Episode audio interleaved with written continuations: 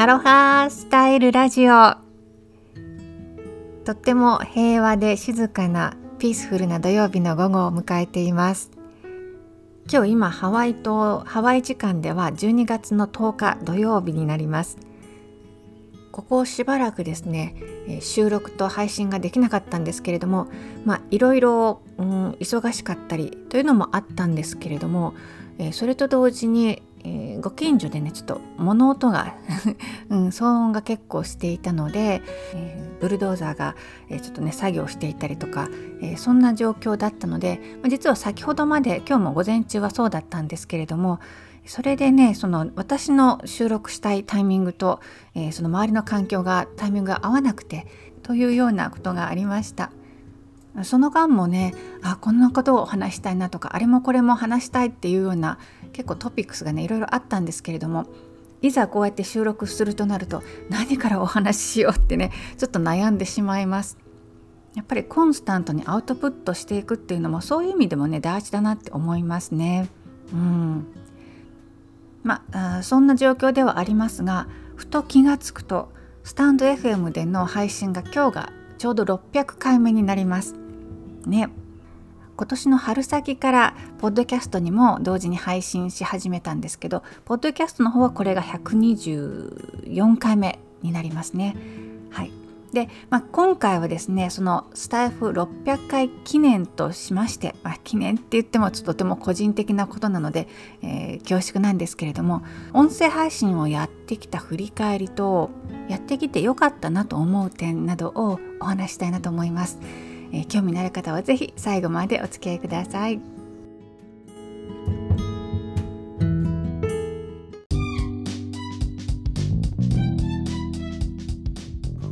アロハスタイルラジオこの番組はハワイ島コナからライフアーティストゆりこジョンソンがお届けしています心地よく自分にフィットする生き方暮らし方そして他の誰でもない本当の自分を幸せに豊かに生きる Tips をお伝えしています。時にはアメリカ人の夫デイビッドと2匹の猫とのリアルなハワイ島ライフやちょっとワイルドなキャンピングカーの旅の話なんかも。アロハな豊かさのエッセンスがお届けできましたら幸いです。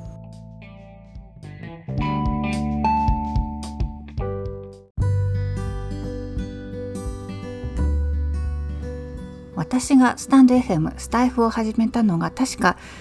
2年前ですね。2020年の12月1日だったと思います。その数日前に Facebook のお友達がスタンド FM 始めましたと言ってシェアをされている投稿が目に留まりました。それでなんかうん衝撃というかピンとくるものがあってやってみようと思ってその23日の間にさまざま準備をしてで12月1日から始めることになりました。文章を書くのも好きなんですけれども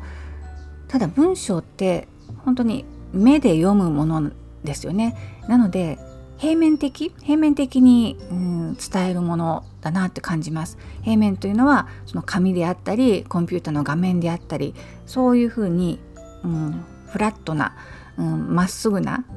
そう奥行きのないところに文字で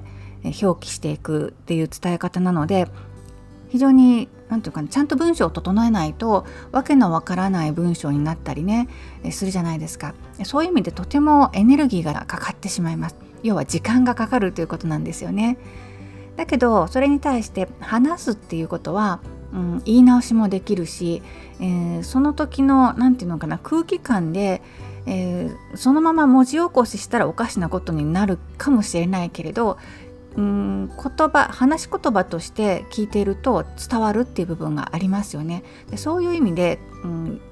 楽に楽にっていうと語弊があるかもしれませんけど伝えやすいんじゃないかなと思いました。そして音声だけなので動画であればちゃんとね、まあ、お化粧したりとか身なりを整えたり、えー、髪型を整えたりしないといけないそういうエネルギーと時間もかかるけれども声だけであればそこもねスキップできるっていうのもとても魅力だなと思ったんですよね。ところが実際に始めてみたらそんな簡単なものではないなっていうのが、うん、痛切な感想でしたね。というのも凝り性というか完璧主義なところがあってちゃんとした形に整えないと出せないっていうような私の中の思い込みがあって今思うとね当時はそういうもんだって思い込んでいたので、えー、思い込みであることにも気づいてなかったんですけれどもそれでですねお恥ずかしいんですけれども、えー、一応5分っていうのをねめどにしてたんですよね。5分の収録のために毎日2時間ぐらいかけてましたね暇だったんだなって思いますけどね今は当時はコロナ禍で世の中もあんまり動いてなかったしそれだけの時間をかける余裕が良くも悪くもあったんだなと今振り返って思いますけれどもいろんな収録の方法をね試行錯誤してましたね。例えばなるべく自然に話してる風を装いたかったので原稿を書くんですけどそれも話し言葉で書いてで、えー、実際に声を出して読んでみて不自然だな違和感があるなって感じるところはまた直してでそれで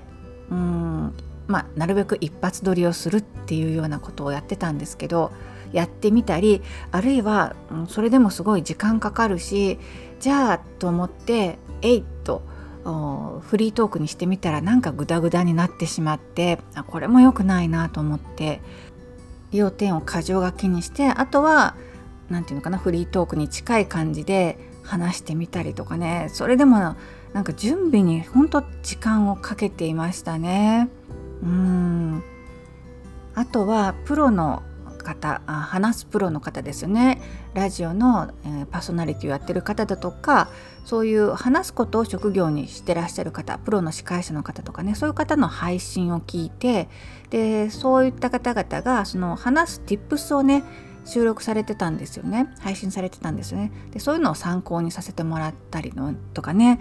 してましたね。すごく、まあ、体裁を整えることに時間を割いていたなって今振り返って思いますね。いや本当に繰り返しになりますけどよよくあれだけ時間があったなって思いますけどとそれと同時にあと毎日配信するって決めていたので毎日のネタ探しもすごいもううんうんうなるようにして絞り出す感じでネタを作っていた時もありました。うんそれがいいか悪いかっていうことではないんですけどそういうふうにして何かを出すっていうことにコミットしたおかげであの何かを無から作り出すっていうんでしょうかね、うん、あこういうこともネタになるというかあのトピックになるなっていう風なやっぱり求めるから与えられるわけであってぼーっとしてたら話したいことが見つかった時だけ話そうっていうような感じだったらあの毎日の配信はできなかったしそういう意味で、うん、いいトレーニングができたなと思います。ただやっぱり1年以上やっていると私自身もそれなりに変化変容していくわけでで今はその毎日っていうところへのコミットは外しています。というのもそれってもしかしたら私の独りよがりかもしれないなって思ったりしてね。もしかすると私が毎日配信することを楽しみにしてくださる方もいらしたかもしれないんですけどたださっきもお話ししたようにその絞り出すっていう感じのねトピックをテーマをね。でそういうちょっと私が圧を受ける圧迫が圧迫感を感じることも正直あったしあ今日まで配信できてないって言ってイライラするどうしようもう時間がない遅くなってしまったっていうようなそういうふうな精神衛生上ちょっとよろしくないような状況も生まれてましたしでそういったものがやっぱりうん無意識で声に乗ってしまうとしたらそういうネガティブなエネルギーを届けちゃうっていうのはやっぱりこれはよろしくないなと思ったのでなのでそういう意味で無理せずに自分がいい状態でいいエネルギーをお届けするっていう方が大事なんじゃないかなっていうふうに思ったわけなんです。でそれで今のようなスタイルといいますかうん頻度で、うん、配信するようになってきました。でねやってみて音声配信をやってきてよかったなって思うことがそうですね2つ大きく2つありますね。一つは他の SNS では出会えない人に出会えたということです。今まで主に Facebook と Instagram をやってきたんですけどそこにもいらっしゃるんだけれどもその SNS そのものではつながることのできなかった方とスタンド FM でつながることができたのがとてもうん新鮮であの嬉しかったですね。で、えー、そういった方々があのメルマガを取ってくださったりとかポッドキャストを聞いてくださってえー、私の、えー、先月ね11月に帰国でイベントをしましたけどそういったリアルなイベントにお越しくださったりとかねそういう風な出会いがあったのがとっても嬉しかったです。うん、やっぱりまあね最初2時間毎日かけてうんうん言いながらやってたけど、まあ、実りがあるというか、うん、いろんな、うん、新しい方と交流ができるようになったのはね本当にやっててよかったなと思います宝物だなと思います。それともう一つは話すということに関してまちょっとだけ1ミリぐらいは上達したかなというところですね。その先ほどもお話ししましたけれどもプロの方々があの口を揃えてね同じことを言ってらっしゃったんですよね。原稿は書かない方がいいってね。それでどうしても、まあ、今も私もよく言ってますけど途中で「えー」とか「あー」とかそういう音をなるべく入れないようにっていう意識を持ってで言いそうになったらそこは言わずに貯めるっていう風なねその練習をしていくと徐々にそういう風に、うん、そういう余計な音を入れなくって話せるようになりますからっていう風なことはあの共通しておっしゃっていたんです。でそれがまあ私はね原稿書いちゃうタイプだったのでなかなかすぐにはうまくいかなかったんですけど今振り返ってみると始めた当時よりもそういう余計な音を入れずに話せる時間が伸びたなっていうふうに感じています。とはいえ話に夢中になってしまうと後から聞き直すとね「あ」とか「う」とかしょっちゅう言ってるんですけどまあまあでもねこれもやっぱり練習を積んでいくっていうことの大切さというか、うん、まあこれからも意識してやっていきたいなと思うところです。それからもう一つ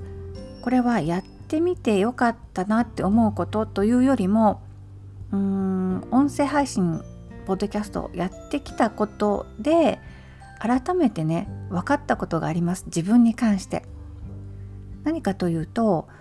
やっぱり私はこういうふうに、まあ、話すにしろ文章を書くにしろ自分の中にあるものを外に出すいわゆる表現するっていうことがやっぱり好きなんだなっていうことが確認できました。好きじゃなかったらやってないし続かなかったなと思うので、うん、なのでそういう自分の好きっていう部分をもっと伸ばしていくというか大切にして、うん、閉じ込めないように押さえつけないようにしてまたこれからもね続けていきたいなというふうに思いました。ということでなんだか自分語りみたいな回になってしまいましたけれども何かお役に立つことがあったらとても嬉しく思います最後までお付き合いくださり本当にありがとうございましたそれではまた。ライフアーティストゆりこジョンソンでした。マハロー。